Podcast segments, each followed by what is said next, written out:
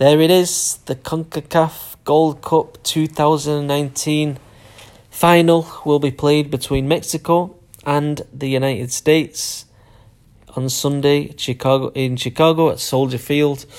Tickets already sold out. I think it's the the dream final for a lot of people. I'm sure it's the one that Mexico would have wanted. I'm sure it was the one the United States would have wanted.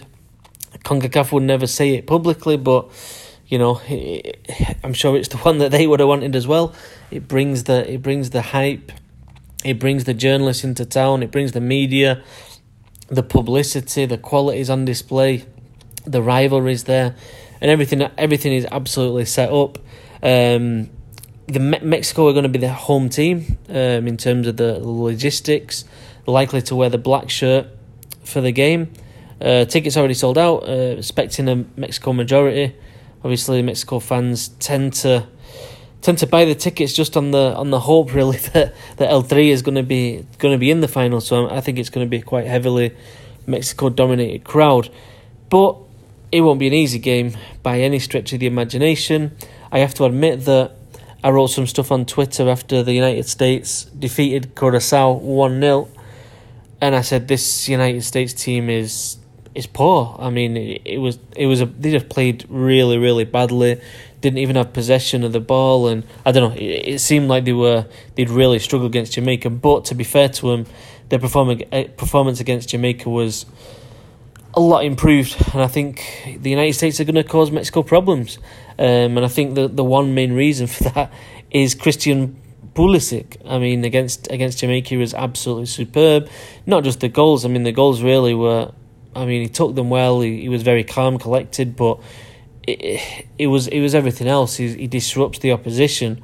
You know, the way he drifts to the wings, drifts inside. I don't know. It's going to be really, really interesting to see how Tata Martino deals with Pulisic because Tata, both fullbacks like to pull up, push up. Uh, Chaka Rodriguez, Jesus Gallardo, didn't have great games against uh, Haiti. I think that both of them have kind of, I don't know, they're probably tired to be honest because they've, uh, you know, playing that, playing that semi final just seventy two hours before, you know, an intense quarter final that went to extra time against Costa Rica. I don't know. I'm sure they were pretty tired. So, um, but they're pushing up. Um, I'm I'm sure that Pulisic and, and Greg Berhalter are going to be looking at, to exploit that. I mean, everybody you speak to regarding this national Mexican national team, when you ask for the weaknesses, that's one of them. They push, and, and Tata Martino's actually admitted it. He said in the last press conference, he said, "Yeah, our problem is we get a, push a lot of people forward, we press high, we lose spaces, but this is how we like to play. We like the intensity, we like to press, we like to have the ball, and we like to play in the opposition's half." So there's inherent risks risk with that, and I'm sure that's going to be the, the game plan. Can Pulisic exploit those spaces? Um, you know, I think the key player for Mexico, defensively especially, is Edson Alvarez. I think I said it before, but this is a guy now who you know he's not played that regularly in this position. When I'm saying this position, I mean a defensive midfield role, but on his own. So he's not alongside Guido Rodriguez, Argentine international, like he is at America, which gives him that kind of a little bit more freedom, and uh, you don't have to be as quite as uh, disciplined tactically um, to do the job. Whereas on, on Sunday, he's going to be absolute. He's going to have to read the game unbelievably well. He's going to have to look what uh, Pulisic is doing. He's going to not have to be too dragged out of shape either. Um, you know, I think I think we saw Weston McKennie then with the with a goal with the first goal against Jamaica, and he, he ran from deep, um, exploited the space that was left there. So he's he's Edson's going to be have to really really careful. Um, obviously, I think it's going to be Hector Moreno, Carlos Salcedo again at, at centre back. You know, I think they're going to have to be they're going to have to be strong against Altidore. But um, yeah, it's it's all set up. Um, Mexico arrived today, eight thirty just as the United States team uh, was kicking off against Jamaica. Didn't really get to see much of, of, of Mexico. Guardado, no, not Guardado, um, Antuna, Orbelin Pineda, Hector Moreno kind of signed a few shirts and stuff. Um, but, you know, it's a travel day here for Mexico. It's an advantage in a way that they've had an extra 24 hours to prepare. But they would have needed it because I think they looked tired against Haiti there, especially as the game was running down.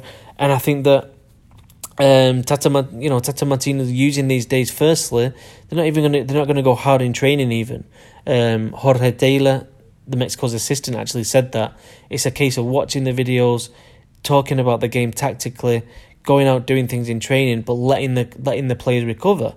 Um, I don't think there's going to be too much surprises, too many surprises in terms of Mexico's starting eleven. I think it's fairly set now. I think Moreno now he's back from injury and got 120 minutes under his belt. Um, you know, he's the starting left centre back. I think then you've got Carlos Salcedo, uh, Chaka Rodriguez, Gallardo. Obviously, the wall that is Guillermo Ochoa will be starting in goal. Edson Alvarez, holding midfielder. Andres Guardado, you can't drop. I think Jonathan Jonathan Dos Santos will get the start over Carlos Rodriguez. A possible question mark there, but I just can't see it. And then I think I think they're going to go with um, you know, definitely Rodolfo Pizarro, definitely Raul Jimenez, and then on the right wing, it's a tough one: Roberto Alvarado or Uriel Antuna.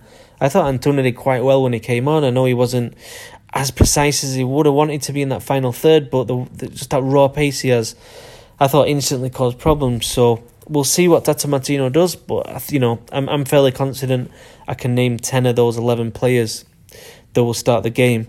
Um, we'll see though. We'll see the build up. Mexico training at five p.m. at a local uh, university here in Chicago. Um, no, no access to press. It's, it's it's been a constant this tournament. It's very very closed from the Mexican national team. They've not been talking much to the media. Um, the media we're going to be allowed in for 15 minutes for the first 15 minutes of training, and then we're going to be booted out. There'll be no chance to kind of talk to the players about what it means to face the United States, and it wouldn't be surprising if we don't even get to speak to the players between now and game time. I mean, that's what it, that's just what it's been like this summer. Um, so let's fingers crossed that the Mexican Federation do do let us go and speak to the players because I think, um, especially now it's a, a, a Concacaf Clásico, I think it'd be great to get some opinions, and especially from the younger guys about about you know what this game means. But anyway, that's a first pod. Um, in the knowledge that it is going to be against Mexico against the United States. Hopefully, you know, Weasel Vasquez is going to be around, Amy Lopez, um, Jon Arnold's going to be in town hopefully Cesar Hernandez as well. Fingers crossed he can make it. So, yeah, stay tuned for the regular pod. Thanks for all the downloads. We've been been hearing that um, over twenty thousand just on iTunes over the last month. So that's uh, that's massive. Thanks a lot for all your support. Uh, if you can sign up, um, hopefully they'll be more entertaining when it's not just me blabbering on. But um, but yeah, thanks a lot for tuning in, and yeah, let us know your thoughts.